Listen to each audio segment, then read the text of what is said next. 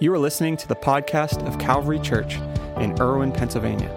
For more information, you can visit us online at calvaryirwin.com.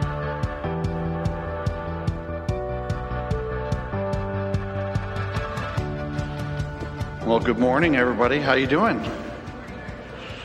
Who had a good week? Uh, that's pretty good. That was better than I thought. Who had a bad week? Maybe you're afraid to do that. All right, that's okay. We have some good ones, we have some bad ones, don't we? Well, if you had a good one or a bad one, this is a great place to be to start a new one, right? You know, because you can kind of get recentered on God, refocused, clean slate, uh, just really get a new beginning, and that's so important. And uh, we're just so glad that you're here today. If you're watching online, welcome. If you're going to watch throughout the week, welcome. Uh, if I haven't had the chance to meet you yet, my name is Lance. I'm one of the teaching pastors here at Calvary.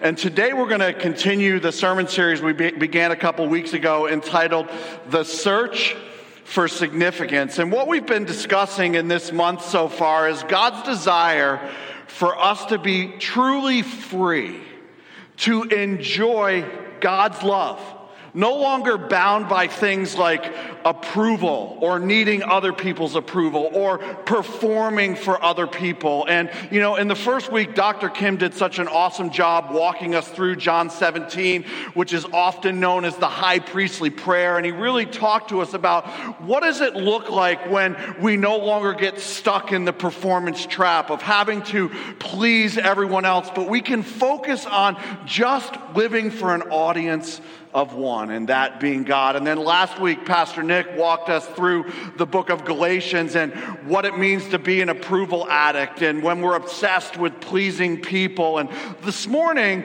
we want to move on to the subject of the blame game.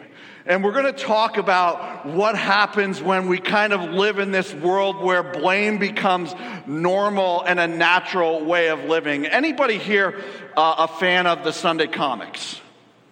Anybody Sunday comic person? I, I was a Sunday comic person uh, growing up uh, online. I think it's because when I was really young, my dad turned me on to reading the newspaper. I grew up in Albany, New York, and the Times Union was the big paper there. And one of the ways that my dad and I connected was throughout the week in the morning before he would go to work, before I would go to school, we would eat our breakfast and we would pass the paper. And it always started with the sports section, and I've always been a big sports fan, but I really looked forward to Sundays because Sundays was what? Not just any comics, right? At least for our paper, it was color comics, right? Uh, and what could be better than color comics? And, and I remember Beetle Bailey and Hagar the Horrible and Peanuts and Garfield and The Far Side and Calvin and Hobbes. Anybody with me this morning, right? Can I get an amen, right? Like, uh, like I love comics, but my favorite color comic growing up was the family circus. Any fans of the family circus here this morning? I, I was a big family circus uh, fan, and, and I liked it because it was a single captioned panel you know, that round border, but it was really easy to understand the message. It wasn't all these different frames, it was just one simple picture, a couple words, and it started all the way back, believe it or not, in 1960 and it's the most widely syndicated comic in actually American history. It's kind of crazy to think about it. But it revolved around the life of Bill and Thelma, the parents, and their four little children Billy, Dolly, Jeffy, and PJ. And again, what I love is how relatable it is. And, and I don't remember exactly when I first noticed it, but we're going to put one of those comics up on the screen this morning. And maybe you remember this one because this was one in a, in a series, right? Where who threw the sunflower seeds all over the floor? And she's looking right at the kid, and then walking by the kid is who?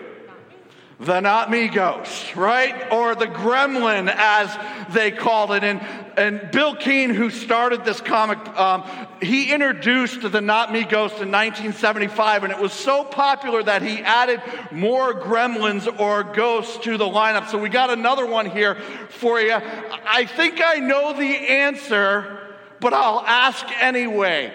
Who broke my good plate? And then on the end, we got, I don't know. And then on the other end, we got nobody. And then, kind of right there, squeezed in, the not me ghost. And I remember reading this, and I don't know how old I was, to be honest with you, maybe 10, 11, 12, and just kind of getting a wry smile on my face as a kid. You know, a mischievous little smile of, I can relate to this comic, right? Like, uh, who is watching my house? Who is watching me? Because I'll be very transparent. I was the not me ghost a lot when I was a kid. Like, I was really, really good at being the not me ghost. And I know now that I didn't inspire Bil Keane when he did that, at least not all, all on my own. But you know what I do know? I definitely imitated that, right? Uh, any of you have some not me ghosts in your house? Anybody? Yeah, there's lots of not me ghosts in our house. And listen, this is when the biblical verse from Galatians became most clear. You reap what you. Man, my kids I'm not going to throw them under the bus because this is a sermon about blaming this morning, but they were really, really, really good. I mean, I must have a thousand not me ghosts uh, running around my house. But you know what I learned? Not me ghosts, not just for kids, a lot of teenagers. And as we age and grow and become adults, guess what? We still have a lot of not me ghosts. We grow up, but we don't grow out. We continue a pattern of blame shifting. The reality is, is that human nature is prone to disown what we should own. That human nature is prone to disown what we should own. It's not my fault. I didn't do it. It's their fault. And I think more than now than ever, we're living in a society that is obsessed with blame shifting. It's not me. I'm not the problem. You're the problem. It's not us, it's them. They're the problem. And as people and communities, and sometimes even in churches, and as a country, we are obsessed and caught up with this blame game. And the truth is, as a child, it's pretty innocent, right? But as an adult, it can become incendiary. I mean, let's be honest. As a kid, if they slap one of their other kids, who started it? Not me. It goes away in five minutes, right? Until the next five minutes when another not me starts. But as we get older, the not me's don't pass quite as quickly and a pattern of blame actually can begin to batter and destroy relationships, marriages, homes, families. Blame's been known to hurt a few churches, communities, countries. It's their fault. They're wrong. I'm right. We are prone to disown what we should own. And it got me thinking why? Why do we do this? Why are we so obsessed with blame shifting? Why are we so obsessed with making sure that it's someone else's fault and not our own? And listen, if you're sitting here listening to this right now and you're thinking, I don't do this, then you are the problem, right? Because if you're sitting here thinking about, I'm not somebody who blames in the middle of blaming, then, right? Why? Why does it always have to be somebody else's fault? Why do we do it as kids? Why do our kids do it? Why do we still do it as adults? And I think there's a number of reasons, to be honest with you. And Maybe you're kind of thinking through that question as I'm asking that question. Why do we do this? I think there's a number of reasons. The first one is, is I don't think we want to be wrong. I just think there's something about us that we don't want to be wrong. We, we want to be right because there's something more comforting about being right. I think another reason is, is, and I know this doesn't happen to the people who attend this church, but sometimes we're just vindictive. Right? That happens down, and I'm not going to name any churches because I don't know any church. Uh, you know, I don't want to go there. But like, like we would not do that. But sometimes we just want other people to get in trouble. Isn't that why we did it as a kid? Like we just do it and then say we didn't do it so that they would get busted. Why? Why do we do this? I think one of the big reasons we blame shift is because we don't want to get in trouble. We personally don't want to be in trouble.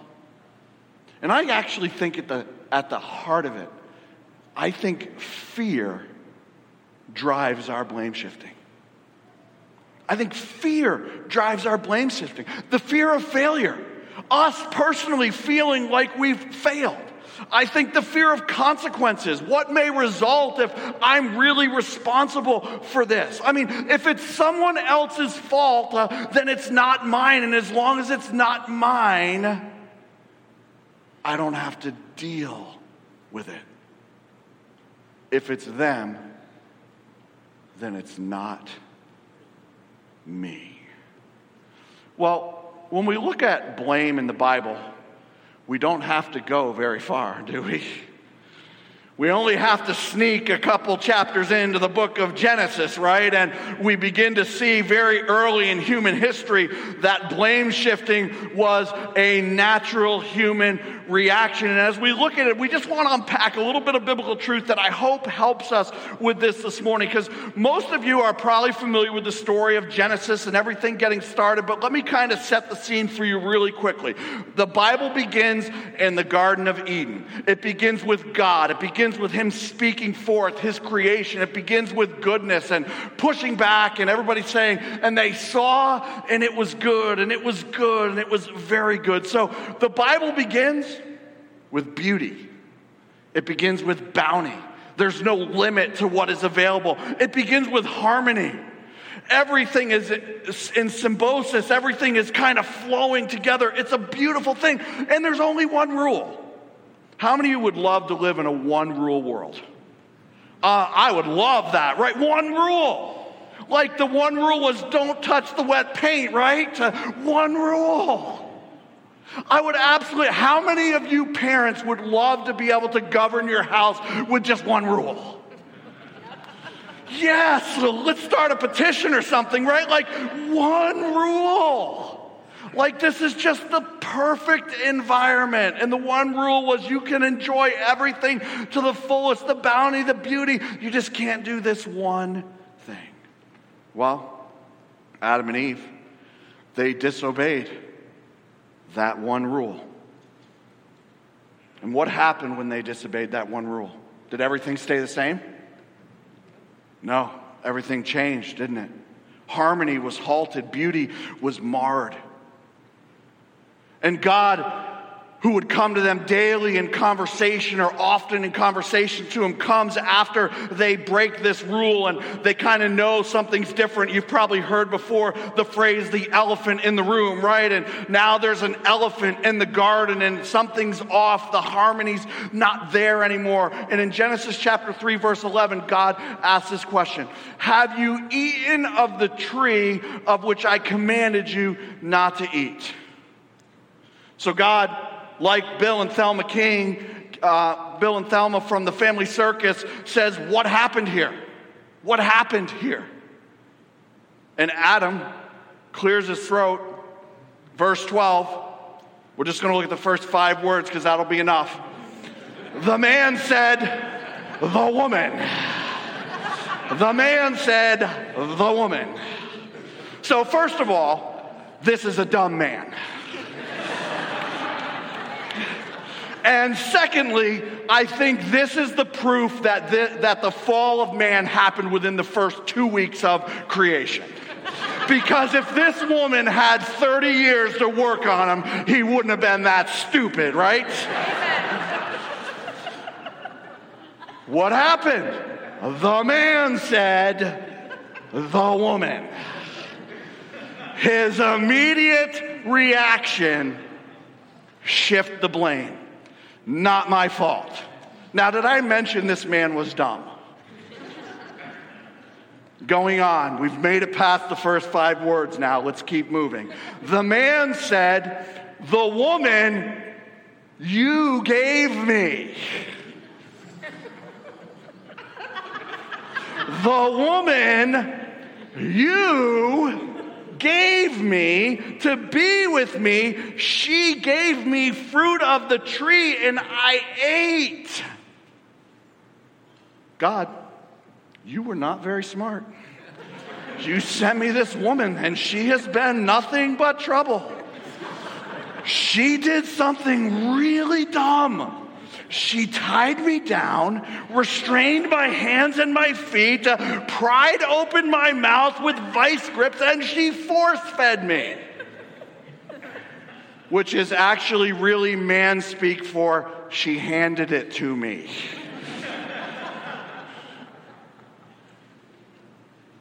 God, it's her fault.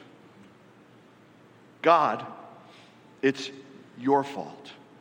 So over here, Adam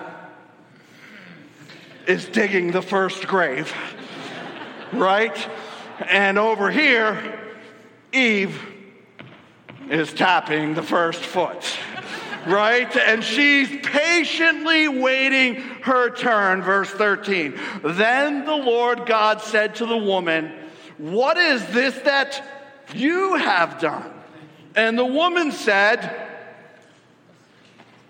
the devil made me do it. We got a creative bunch of humans right here, don't we? Like, I'm definitely blaming Eve for starting that one because we got proof uh, right here that whenever I've thought the devil made me do it, or whenever you've thought it or you've said it, right, we do actually have someone to blame. She started it. But that's her response. Adam's like, that woman and you, and she's like, well, the devil. So Adam's like, wasn't me. And Eve's like, wasn't me either.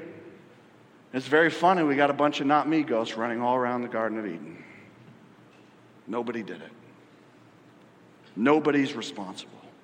So now God looks at the devil and says, What do you got to say for yourself? Well, we have to jump back up to first verse 1. Genesis chapter 3, it says this And he said to the woman, Did God actually say, You shall not eat of any tree in the garden? So Genesis chapter 3 starts with the devil questioning God. Verse 4 But the serpent said to the woman, You will not surely die. For God knows that when you eat of it, your eyes will be opened and you will be like God, knowing good and evil. Who does the devil blame?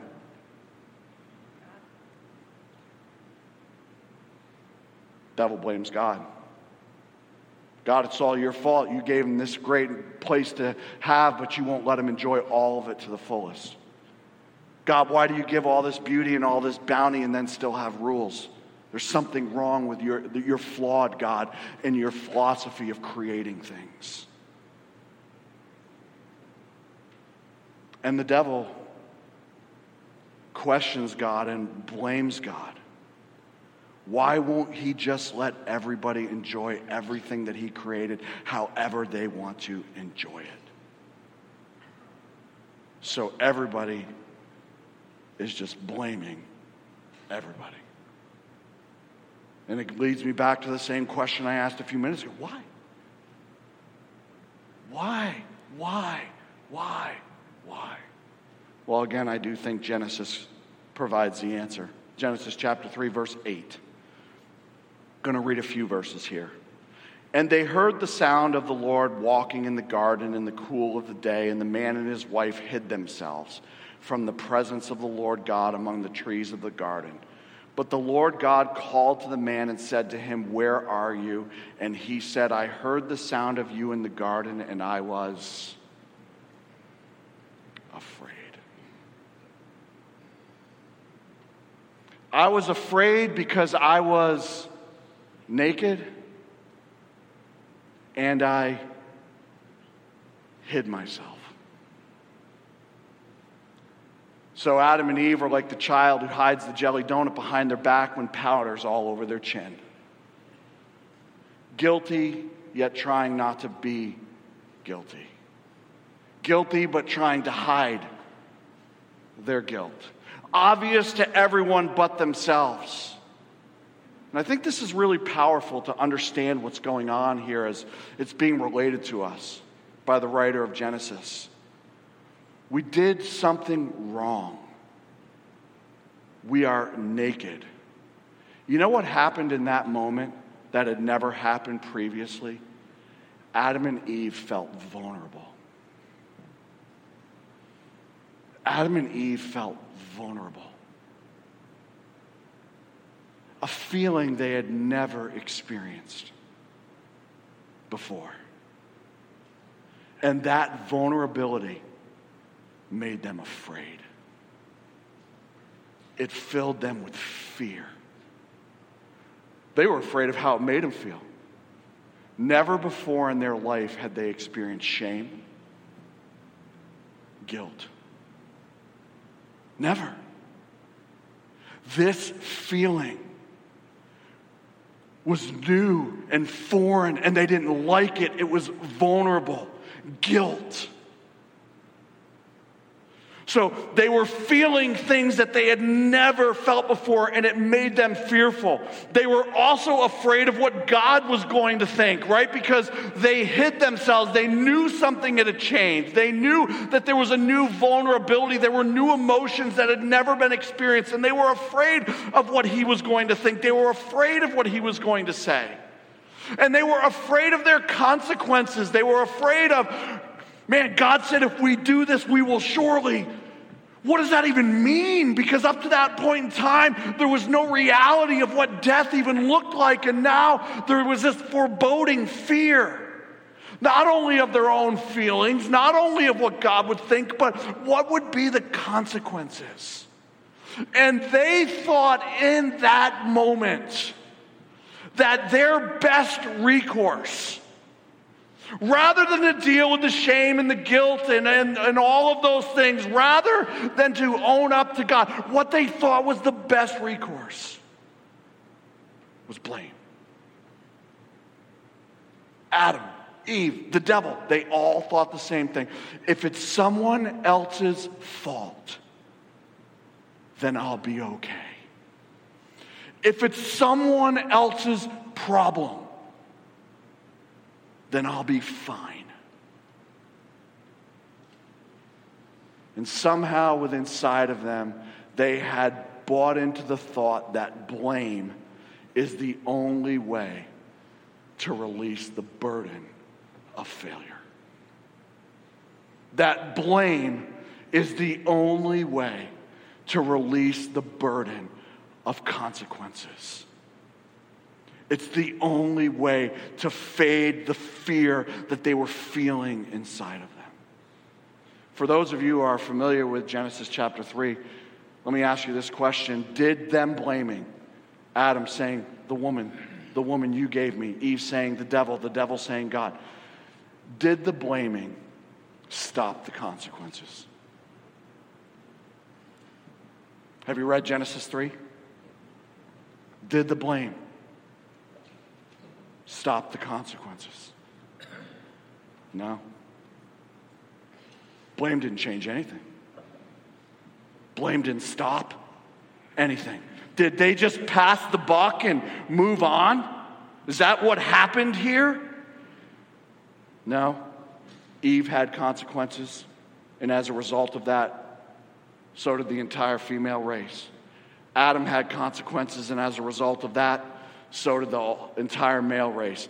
The devil had consequences, and as a result of that, all of you. Listen, the blame didn't stop the consequences. What they feared, even in the blame, it didn't stop.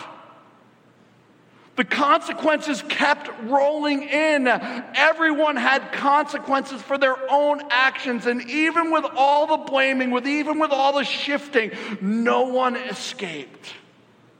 Listen, blaming others does not stop the consequences of our own actions, it just perpetuates them. And passing the buck can become costly.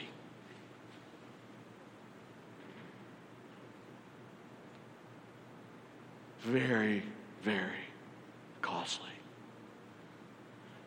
when we embrace blame as a pattern for dealing with our failures, you know what blame breeds? Bitterness, resentment. Because then what we do is we just look back at how everything else is everybody else's fault.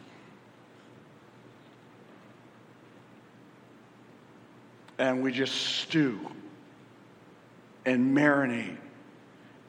Blame does not break down consequences, it builds them. It causes them to have greater impact. And it gives birth to resentment and so many other emotions that destroy relationships. Listen, blame does not release the burden. It doesn't solve the problem. It's not the answer. It only perpetuates it. So, in my failure, in your failure, whether it has to do with another individual or it has to do with God, if blame is not the answer, what is the answer? What is the answer that will help us relationally with other people and with God? Well, What's the opposite of blame? What's the opposite of disowning what you should own? It's taking ownership, right? Or an ugly word we don't like called responsibility. Responsibility that I'm responsible for my own actions, regardless of how another person's actions have influenced mine. I am responsible for my own actions, regardless uh, of how another person's actions have influenced mine. And the truth is, is we know this intellectually that we need to own it and we need to take responsibility. You know where we struggle with this? It's not intellectually, like we know this. It's difficult emotionally.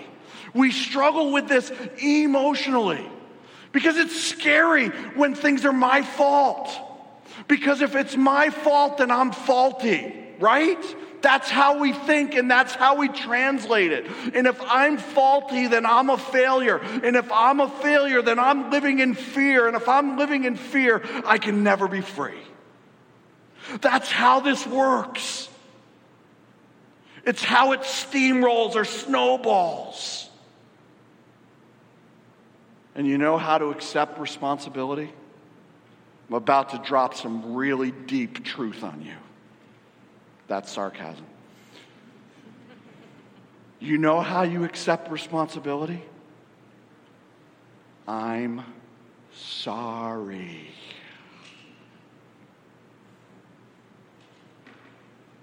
I'm sorry. The two hardest words in the English language to join. That's why you look at a kid when they're young. Say you're sorry.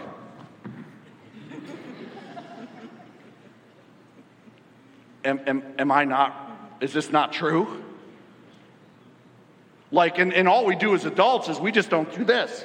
We just do this. We just change the body language a little bit, right?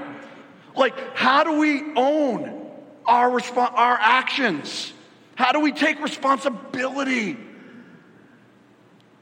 I'm sorry. It's not deep truth. We teach our kids to it. But it is difficult truth. It is difficult truth. It was me. I was wrong. It's my fault. That's the opposite of not me. It is me. It was me. And when we accept responsibility for something, now I'll use a biblical word, we can properly repent. You know, that's what repentance is. It's just the biblical word for I'm sorry. When we accept responsibility for something, we can properly repent. And when we are willing to accept responsibility for our own mistakes and sins towards another person or ultimately towards God, we can know true repentance and then we will experience genuine forgiveness. Listen, the answer is not running from what we're responsible for.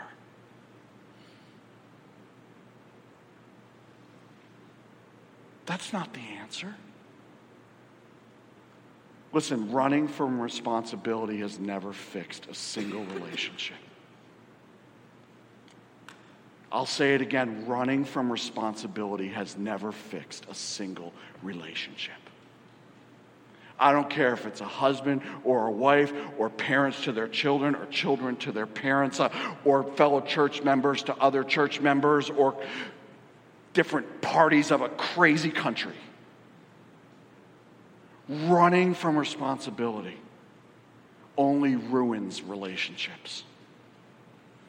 But genuine repentance allows us to experience genuine forgiveness and comprehend the depths of God's unconditional love. So, as we close today, I think there's three things very quickly that we can take from this message. Because when, you, when, when someone preaches a sermon, everybody that's listening to it is on a different wavelength in relation to that sermon. They're hearing it from where their life is in that moment. So I just want to give you really quickly three practical applications. The first one, some of you, there have absolutely been things that have happened in your life that were beyond your control. Your actions didn't create your circumstances. You are not responsible for that. And you know what the problem when we don't understand that is? Is stuff that we shouldn't be owning begins to own us. It dominates us.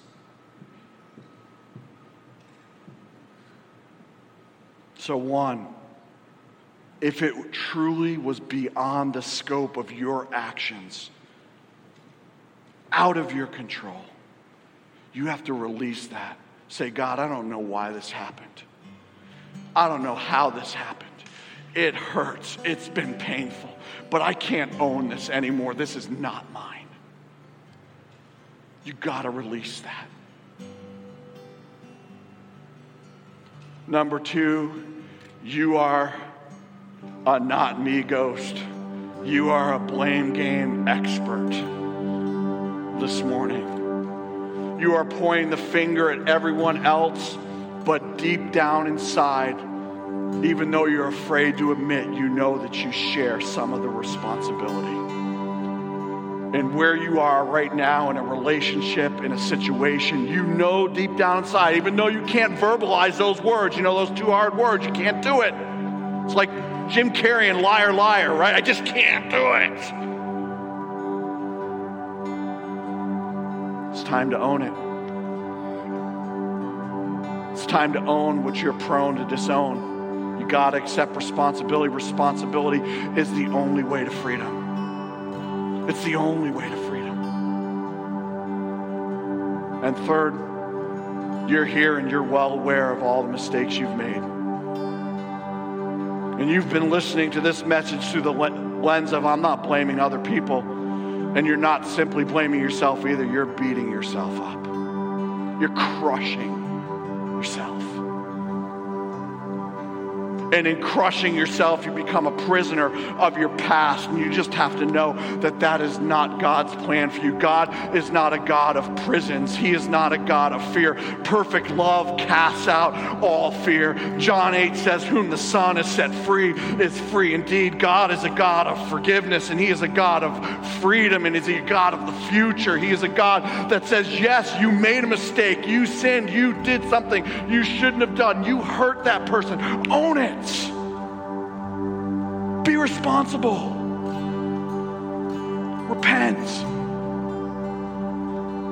Freedom will come through forgiveness. Can we stand together this morning and sing this song? And I'm going to come back in just a moment and close with a prayer. But wherever you are on the spectrum of those three things today, let's begin to move in freedom in these areas of our life.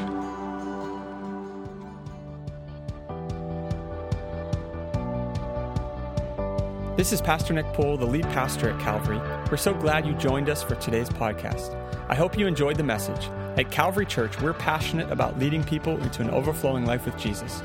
We would love the opportunity to connect with you on your faith journey and hear what God is doing in your life or join you in prayer for any needs you might have. You can visit us online at calvaryirwin.com or send us an email at info at calvaryirwin.com.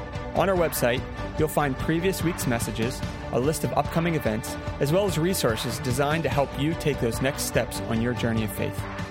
See you next week, and may the Lord bless you and keep you. May he make his face shine on you and be gracious to you. May the Lord turn his face toward you and give you peace.